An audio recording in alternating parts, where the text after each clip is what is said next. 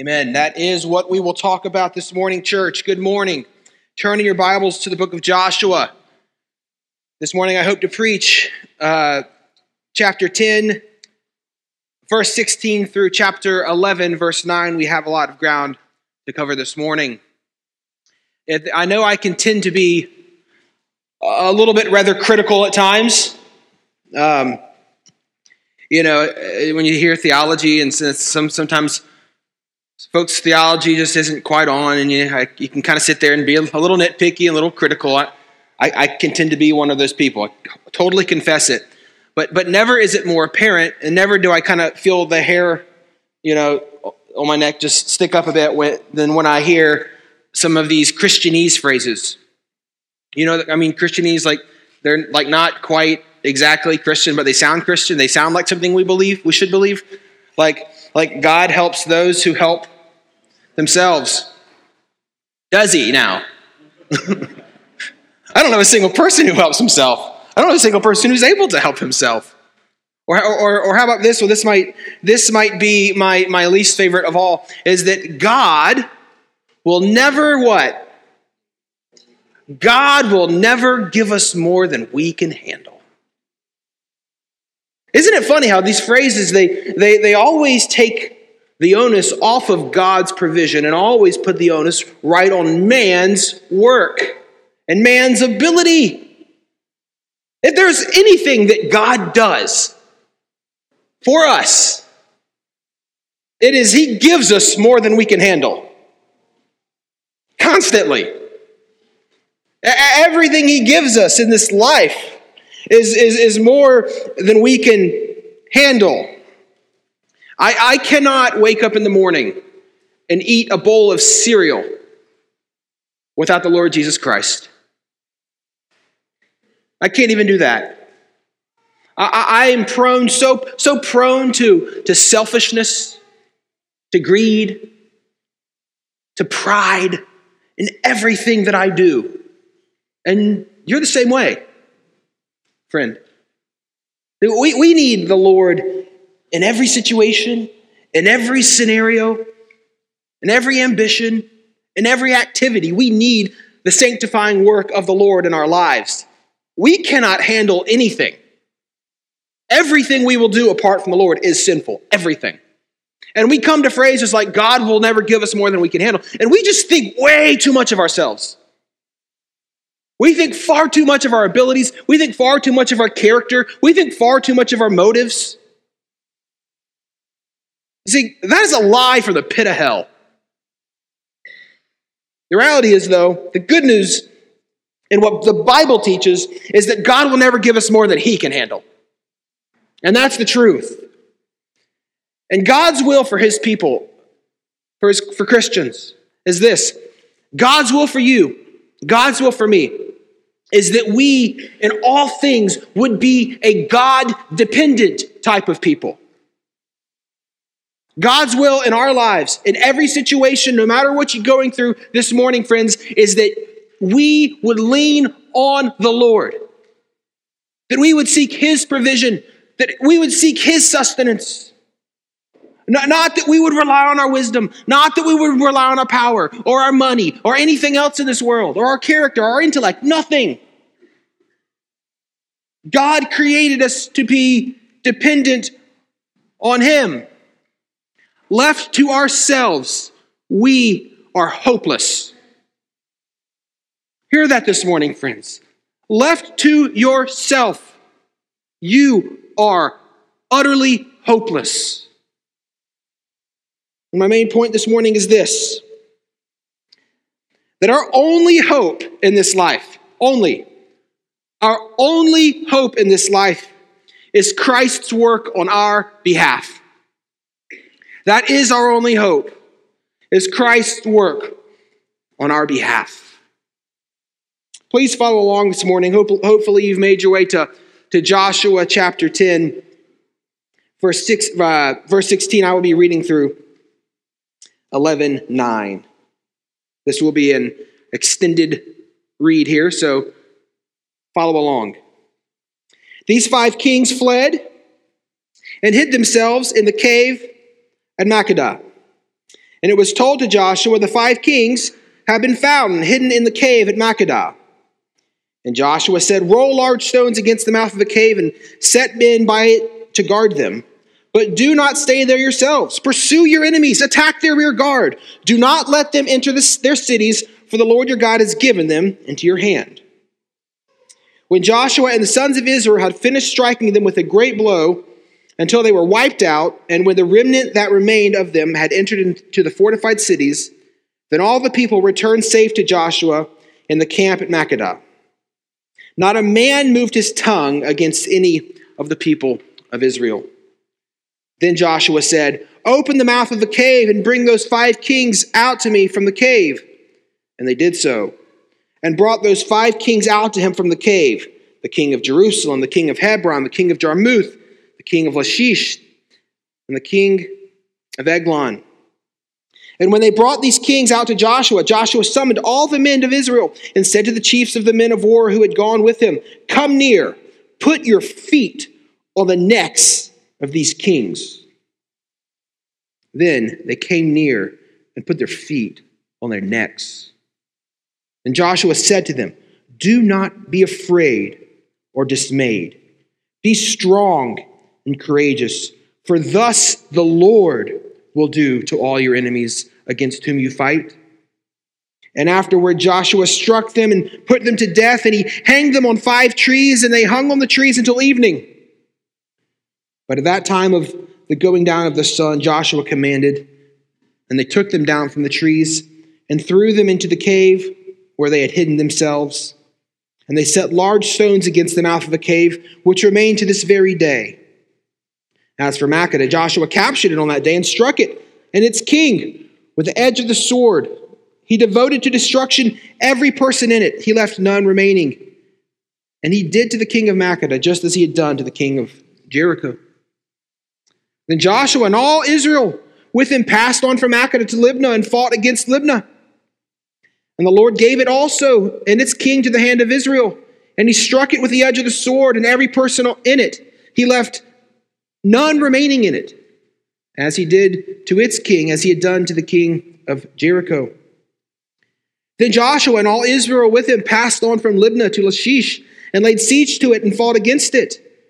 And the Lord gave to Lachish into the hand of Israel, and he captured it on the second day and struck it with the edge of the sword, and every person in it, as he had done to Libnah. Then Horam, king of Gezer, came up to help Lachish and Joshua struck him and his people until he left none remaining. Then Joshua and all Israel with him passed on from Lachish to Eglon, and they laid siege to it and fought against it. And they captured it on that day and struck it with the edge of the sword. And he devoted every person in it to destruction that day, as he had done to Lachish.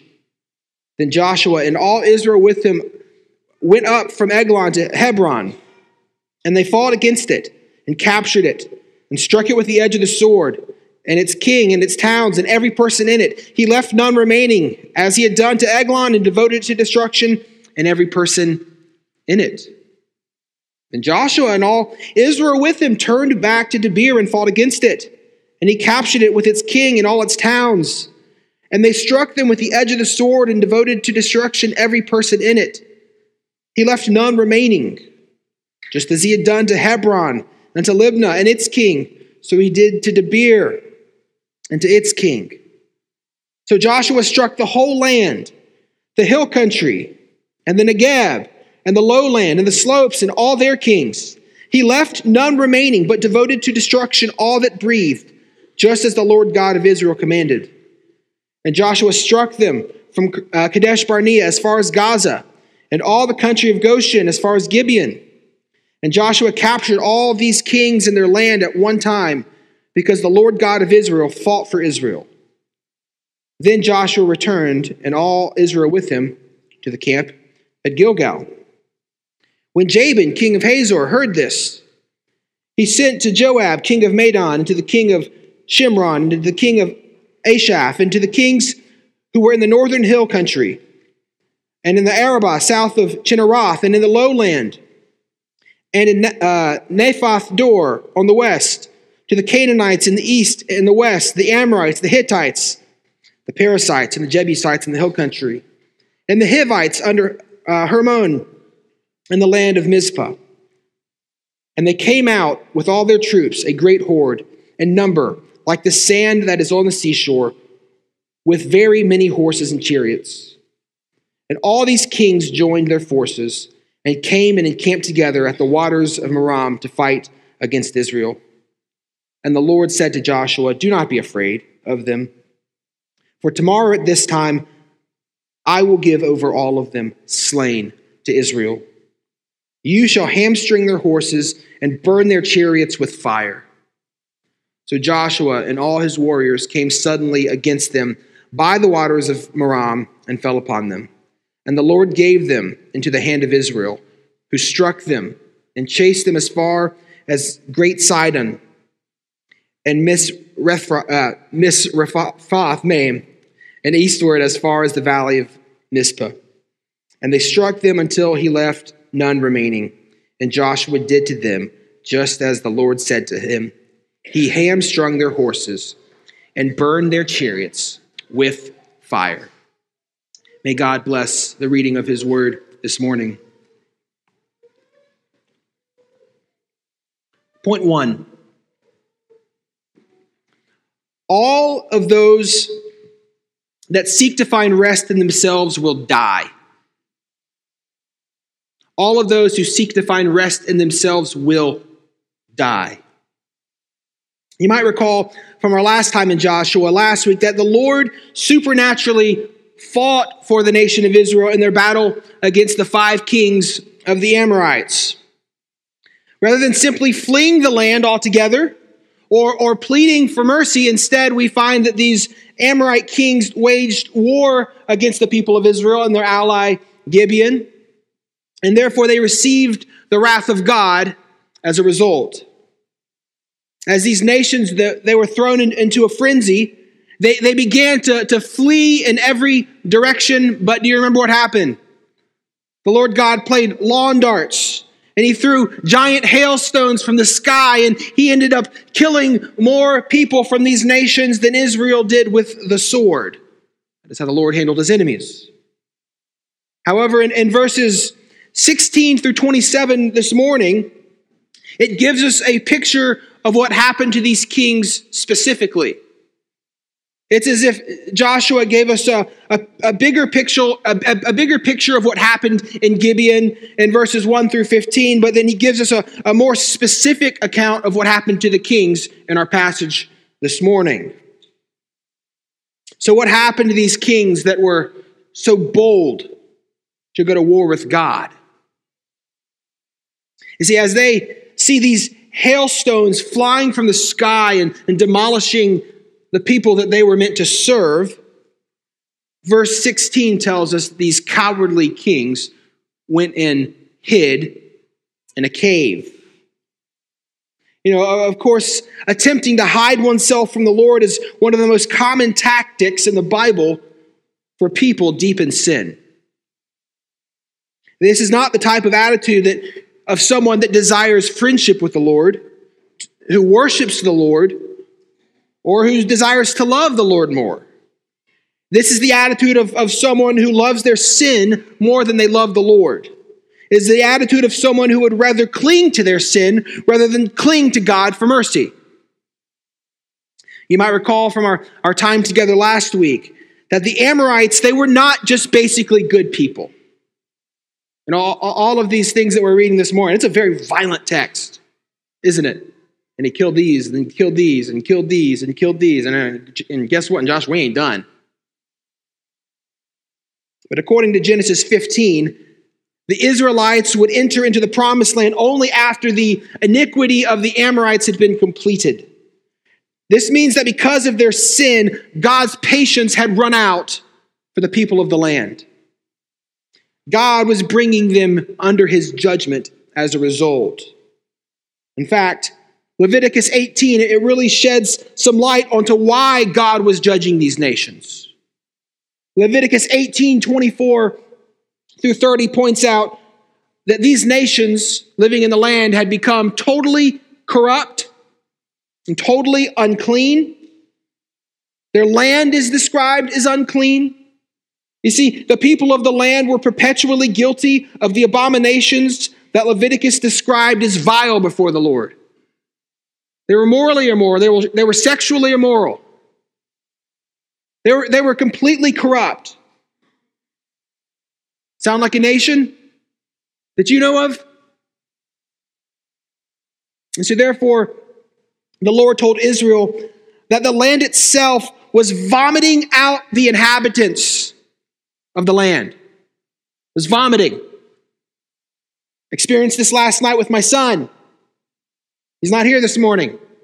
Vomiting's not pretty. No one likes to think about vomiting. You know, that you don't, vomiting's not a, a, a pretty picture to think about. It's not a, a pretty d- discussion to have at dinner. You know, typically when you have guests who come over to your home, you don't think, hey, let's, let's talk about vomit.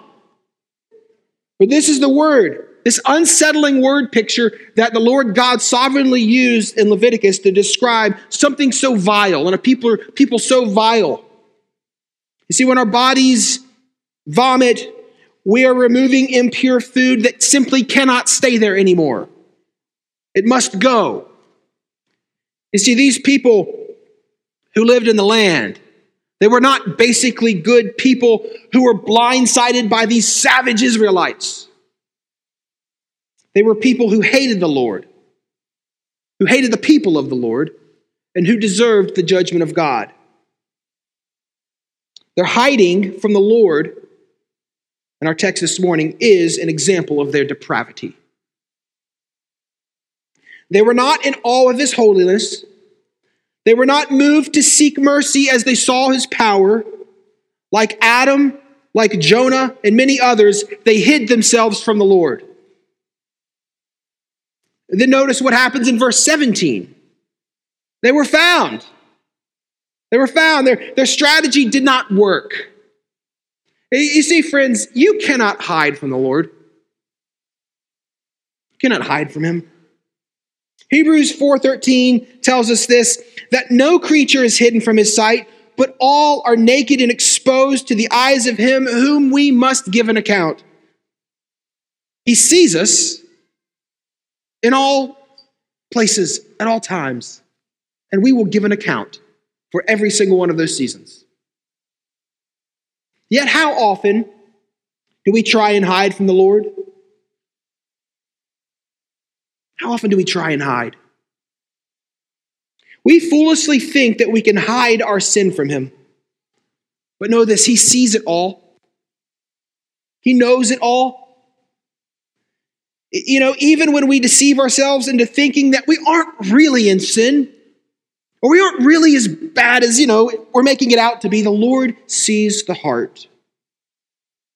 He cannot be manipulated, He cannot be tricked. He sees us clearly as we are. He sees us in every season. He sees us in every moment. He knows our every motive. Truly, friends, nothing, nothing, nothing can be hidden from the Lord. So, why would we seek to hide from the Lord? Why would we continue, friends, to hide our sin? Why? You see, I think because we often mistake God's forbearance and patience for forgetfulness on God's part or tolerance on God's part. We think that because God hasn't given us over to his full wrath right now in our sin, that we can simply continue to sin and punt to live another day. We presume on God's grace. We think that because we've bypassed severe punishment in a season of sin, that it isn't coming at all. I imagine that's what the way that the Amorites might have felt in that cave. You know, see, as they hid in that cavern in verse 18, it tells us that Joshua took those giant stones and he, and he rolled them over the mouth of that cave where they were trapped. And so they trapped those Amorites in there and they could not get out. Since they were trapped, the Israelites were able to pursue the rest of the inhabitants of the land in order to put them to death. This is outlined in verses 19 through, through 20. While judgment was delayed for the kings for a moment. The rest of the subjects were put to death. Can you imagine what it was like sitting there in that cave in the meantime? Judgment was delayed. Their lives were spared for a moment, yet they remained in literal and in physical darkness the whole time. They would not witness the glory of the Lord ever again. They would not witness his mercy. They would never hear of his grace again. In that moment, while they thought their lives were being prolonged, God was giving them over to their sin for a time to be judged fully by God. Friend, as we sit here and look at the five Amorite kings this morning, I want us to learn from them. Let us see the folly of what it looks like to rebel against the Lord and attempt to hide from Him, to, to attempt to hide our sin from Him. As we read these passages of, of Scripture, you know, it's easy for us to say, You fools! Nobody can hide from God. You think that you can hide from Him simply by, by hiding in a cave? You think you can hide from God? Amorite kings, that is an ignorant plan. It far too often, friends, we seek to live in hidden sin and presume on the grace of God because we are so good at hiding sin from our family, from our friends, and from our church. We think that we're safe. Yet, I want us to know this in such moments, we sit in darkness. We sit in darkness. In moments, we say things like, oh, well, only God can judge me. Only God can judge me. Friend, do you know that that's worse?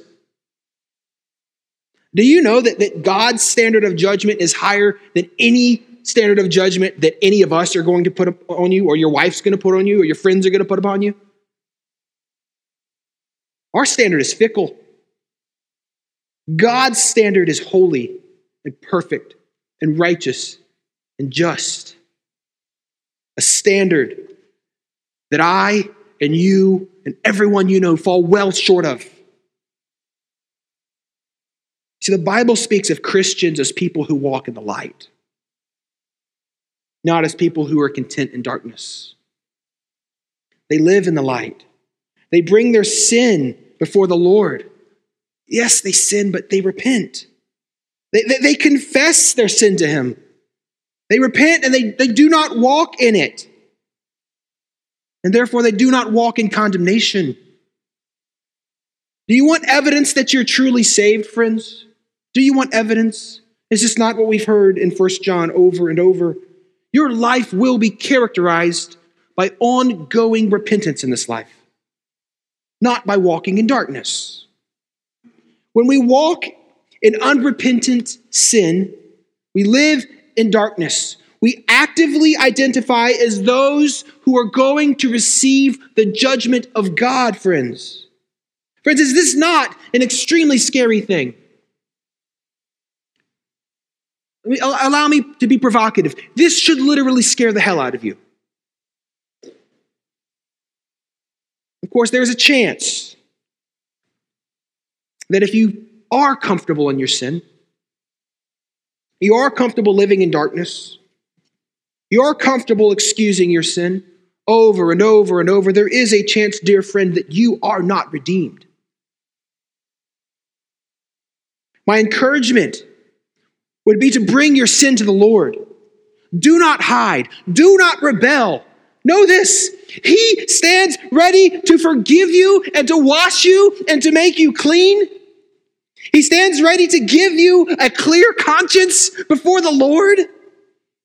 Now, there may be earthly consequences, but because of Christ's atoning work on our behalf, when we bring our sin to the Lord, we can fully stand forgiven with no condemnation in this life at all. At all. It's a reason to rejoice. So do not roll the dice. You know what I mean? Do not go a day longer walking in your sin. You never know this, friends. Hear me. You never know when the Lord just might give you over fully and finally to your sin. Will you play roulette like that? You never know the last time you will hear the gospel, the last time you'll hear the call to repent, the last time you'll hear the message of Christ crucified. Today, right now, might be the last time that you hear this call ever. It might be. And so I plead with you, dear friends, and I'm not trying to manipulate you in any way, shape, or form. There was a last time for these kings. I plead with you repent and walk in the light. There's no point in hiding. 1 Corinthians 4 5 tells us that the Lord will one day bring to light things now hidden in darkness and will disclose the purposes of the heart. Then each one will receive his commendation from God.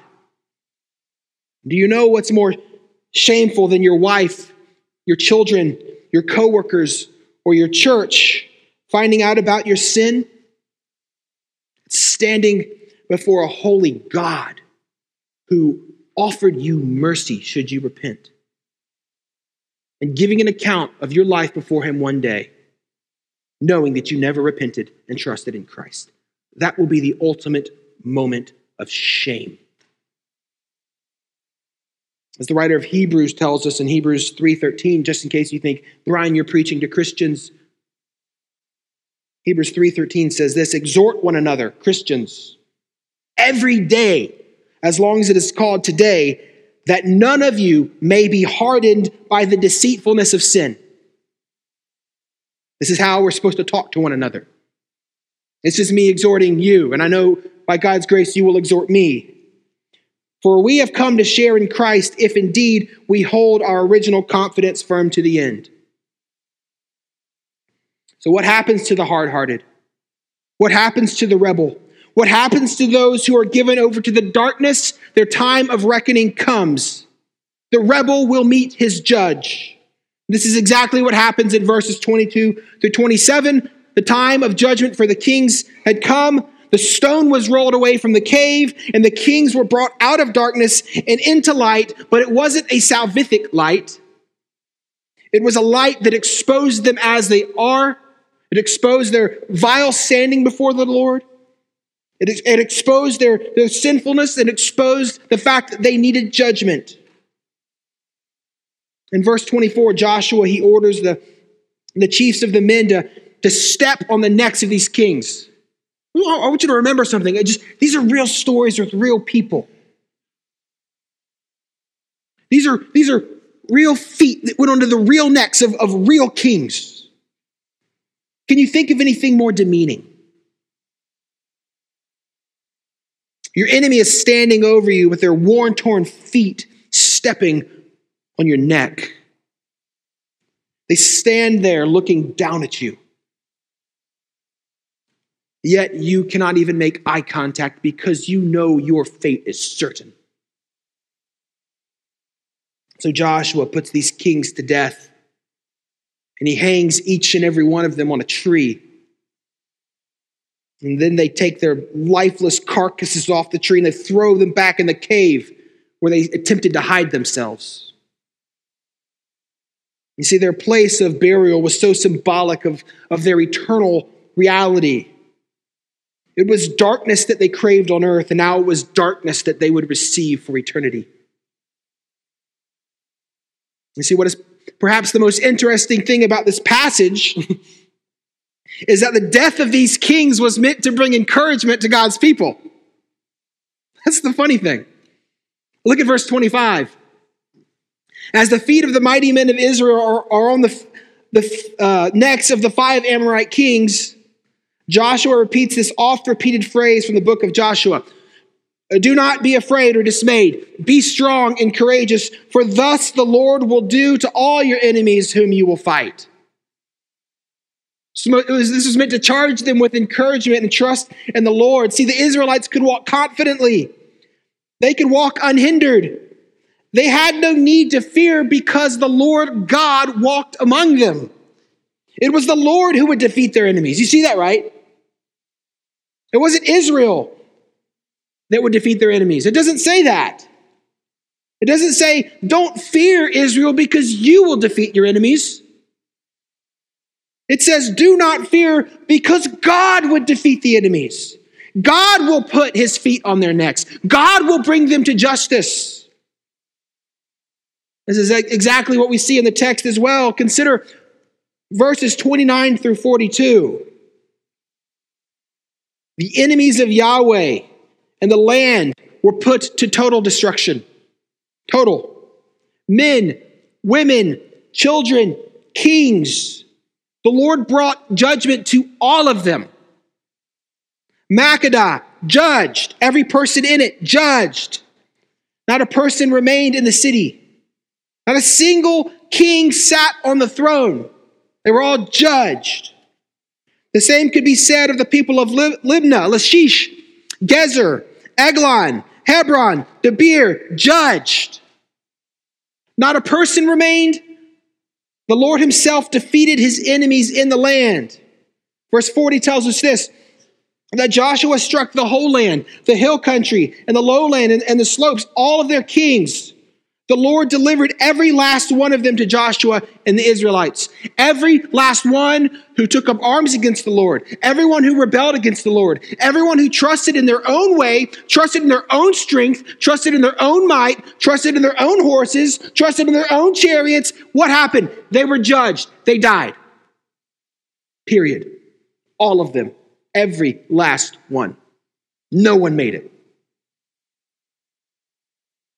This brings us to chapter 11, where we really see Israel's greatest challenge yet in the book of Joshua. This also brings us to point two. All those who look to Christ will live. Amen? All those who look to Christ will live. You see, after the Israelites took control of the southern part of the promised land, the kings of the northern areas of Canaan, they took notice. You see, we don't see in chapter 11, we don't see five kings rise up against Israel. We see many, many, many nations rise up against the people of Israel. They came to wage war against Yahweh and his covenant people. In fact, look at 11 verse 4, chapter 11 verse 4. It describes these, these massive armies in greater detail than any of Israel's enemies we've seen yet in the book of Joshua. This, this, this giant mass of people, at least the ESV renders it a horde. It was a giant mass of people. There, there was no way to count how many people who were waging war against Israel. It only says this that there were more people fighting than there were like grains of sand on a seashore. Can, can, can you imagine? And not only that, but these people had weapons. They had horses, they had chariots, and they were also unified. Can you imagine a horde, a giant mass of people with better weapons than Israel, better weapons, more people, more nations, all rising up against one? So, needless to say, this coalition was more impressive than the nation of Israel. They were certainly a larger army than the nation of Israel. They had horses, they had chariots. So, have we seen this mighty of an army in Joshua so far rising up against Israel once. No. This was the ultimate challenge that they received so far in the book of Joshua. And you might think, you might think as they saw this horde coming over the hill, well, the Israelites, you know, they probably saw the army and, and, and, you know, as they're coming to wage war against Israel, they were probably standing confident before the Lord. You know, that they probably did nothing but, but recount of God's goodness and his, and his providence in the past because, you know, God was, was always faithful to deliver them in the past and, and they'd probably, you know, deliver them in the future. And so in that moment, they could stand there with no doubting, right? Probably not. Again, let's remember these are real human beings that are just like us. How do we tend to act? Those of us who've seen Christ crucified and ascended to the throne of heaven, and we know that he sits on the throne right now. How do we react when trials come? What is the posture of our heart when life is more than we can handle? See, in spite of God's overwhelming faithfulness in our lives, how often do we crumble when we are met with trials? How often do we respond with deep anxiety, deep depression, constant worry, or dark sadness? How often does the presence of trials in our life consume us, control us? See, trials can often zap us of confidence, the will to even work, and even making it difficult for us to want to get out of bed in the morning. Anyone been there? Anybody been there through trials? Yet more than anything, the way that we respond to trials reveals more about us than it causes something in us. The way we respond to trials or seemingly impossible situations tells us a lot about where our hope is found. You see, a heart that is hopeless is a heart that has set its gaze inward. It is a heart that seeks to pull itself up by its bootstraps, to take inward stock of its own skills, abilities, resources, to find refuge in its own wisdom, to seek validation of its own preconceived emotions. In other words, the hopeless heart is a narcissistic and self centered heart. The hopeless heart is a self reliant heart. The hopeless heart is a heart that, is, that has put all of its hope in all the wrong places. And it's absolutely imperative, Christians, hear me, to know that God, even post salvation, God never calls us to put our hope in any other place than in the blood of Jesus Christ our Lord. Period. Yet, the Good Shepherd, he knows his sheep, doesn't he? The Good Shepherd knows his sheep. He looks on us who are fickle and frail and prone to wander and prone to forget, prone to do foolish things. He looks to us and he reminds us of his promises. He reminds us of his faithfulness and his ability to bring all that he desires into completion. And he speaks to us with compassion. This is exactly what happens in chapter 11, verse 6.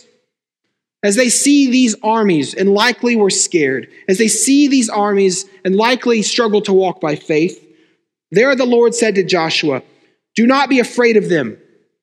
For tomorrow at this time I will give over all of them slain to Israel. You see, when there is every earthly reason to despair in that moment, Yahweh reminds his people, Do not fear. I am the Lord and I am at work. See, that is what they needed to hear. They didn't need to hear, You're so great, Israel.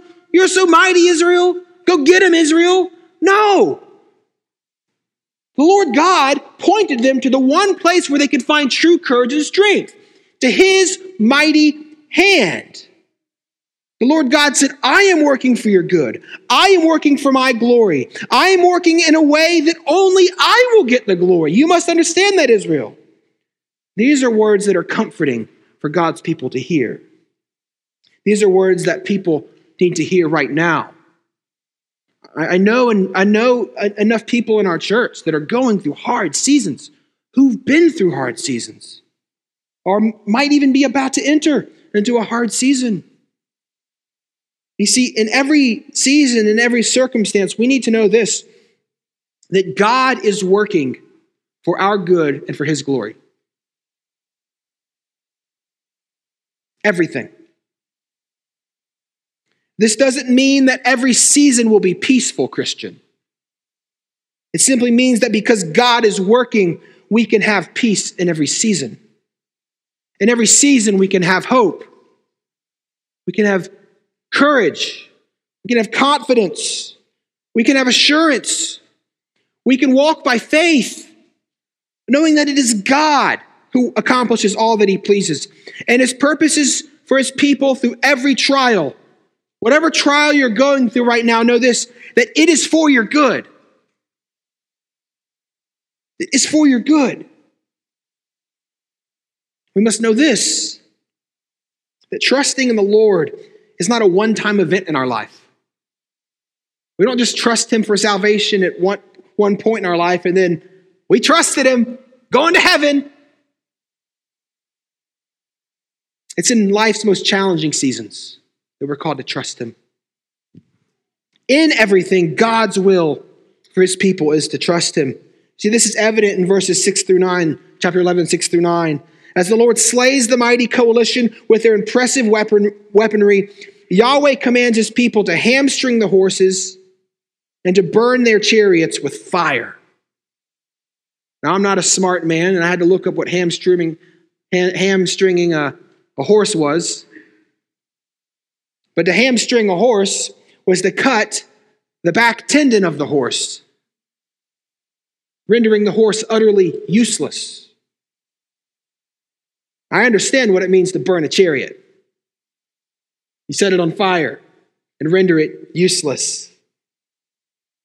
Now, from a practicality standpoint, you might wonder why the Lord would not simply deliver these horses and deliver these chariots over to Israel. You might think, well, shouldn't we just redeem the horses? Shouldn't we just redeem the chariots? Use them for God's purposes. You know, they were they were not used for God's purposes. Now they're using them for God's purposes. See, see, friends, God wasn't simply concerned in the objective of victory for his people. How they fought was every bit as important as the outcome. Consider God's word to his people in Deuteronomy 20, verses 1 through 4. When you go out to war against your enemies and see horses and chariots and an army larger than your own, you shall not be afraid of them. Why? Because you're so great? Because you're so mighty? Because you're so wise, Israel? No. For the Lord your God is with you, who brought you up out of the land of Egypt. And when you draw near to the battle, the priest shall come forward and speak to the people of Israel and say to them, Hear, O Israel, today you are drawing near for battle against your enemies. Let not your heart faint. Do not fear or panic or be in dread of them. Why? Because you're so good. No, for the Lord your God is he who goes with you to fight for you against your enemies to give you the victory.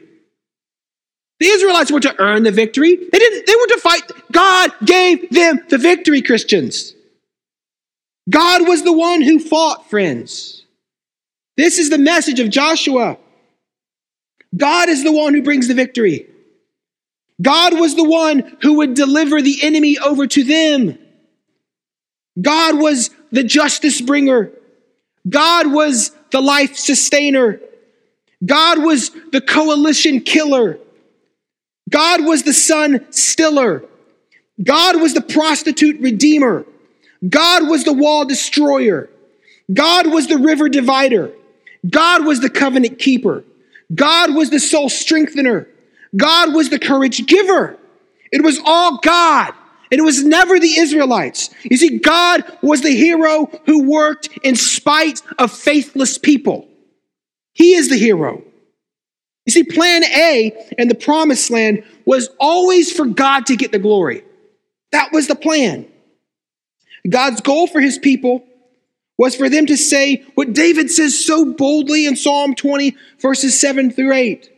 Some trust in horses, some in chariots, but we trust in the name of the Lord our God. They collapse and fall but we rise and stand upright. See, it's easy. It's easy to say that they trusted in the Lord God alone. It's easy to say that, isn't it? It's easy to confess that with our mouths. It's easy to say, I, I, I, I don't trust in horses. I don't trust in chariots. I trust in the Lord God. But what happens when God says, burn the chariots, hamstring the horse? See, it's easy to say, I don't love money. I don't put my trust in money. But what happens when the opportunity to be generous or to give sacrificially comes upon you? What happens when we don't have as much money in the bank as we used to? It's easy to say, I don't put my hope in my health. But what happens when the Lord, in his loving kindness, gives us cancer? It's easy to say, I, I don't hope in my spouse. But what happens when they break the marriage covenant or make life hell for you? You see, I find that the Lord allows me to go through trials to reveal where my hope really is. He is so kind to show me where my heart's true affections lie. And His sovereign will is for Him to reveal my idols to be burned. To be burned. He is calling me and every Christian in this room to truly trust Him fully, to love Him deeply, and to live for Him more faithfully. The call to trust God, hamstring the horses and burn the chariots, it wasn't figurative. It was a demonstration of their faith in Yahweh that actually had some teeth to it. It wasn't just enough to say, oh, we trust Yahweh, some, as some like slogan that they walked around saying. Trusting Yahweh looked a certain way. In, in other words, their lives demonstrated the trust that they had in God by the way that they lived. If they were to trust God, they would obey God's commands. See, true trust in the Lord, it wasn't just words alone, it looked a certain way. It looked like conformity to God's word. Christian, this is God's will for you today. It is not for you to boast of your, of your faith verbally and to walk in rebellion against the Lord. It is to obey Him. Some trust in chariots, some in horses, but we trust in the name of the Lord our God. They collapse and fall, but we rise and stand upright. You see, when we consider the, these words of Psalm 20, how easy can it be to put the onus back on us? Can't it? It's very easy. It can be easy to pat ourselves on the back and say, We trust in the name of the Lord our God. We emphasize the we. Or we rise and stand upright. We. See, the declaration of Psalm 20 is not meant to be a pat on the back for God's people. You are not the point of Psalm 20. It is not meant to be a declaration of how good we are, but of how good God is. Any ounce of goodness in us is a result of God's sovereign grace and goodness in our lives. Period. If our trust is in Christ alone, it is only because of God's sovereign grace alone. Period. In fact, we can read books like Joshua or Deuteronomy. We, we can look at these pagan kings who deserve the wrath of God. And we can think, thank God I'm not like those kings. Thank God I'm not like those pagans. Thank God I'm not like these wicked nations who do these wicked abominations before the Lord. Christians, apart from God's sovereign choice to save you before the foundation of the world, left to yourself, you are far worse than any of these kings. And so am I. You are not the hero, you are the Amorite king. See, apart from God's sovereign hand, we would be the ones raging against the Lord with all of our might. Apart from God's mercy, we would be the one hiding from his presence in a cave. We would be the ones who received God's judgment and who were cursed and put on a tree and thrown into utter darkness for all of eternity, if left to ourselves. That would be our heart's ambition. All of us. You see, these kings in these different passages in the book of Joshua, in large part, while they are real people, they represent who we are and what we deserve apart from Christ Jesus. We deserve God's unrelenting judgment because of our sin. We deserve to be slain because of our lack of true fear before the Lord. We deserve for God to hide his face from us because of our rebellion from him. See, we are just like these kings in every way. Left to ourselves, when we see God, we would prone to stoop to self sufficiency, to lean on our own wisdom and our own tactics to make things right with God, or we would wage war against him. We would try to trick God. We would try to manipulate him. We would try to deceive him. Yet every strategy would fail. Left to ourselves, hear me, we would receive God's wrath forever. Yet, God's will wasn't to leave it up to us to reconcile ourselves to Him.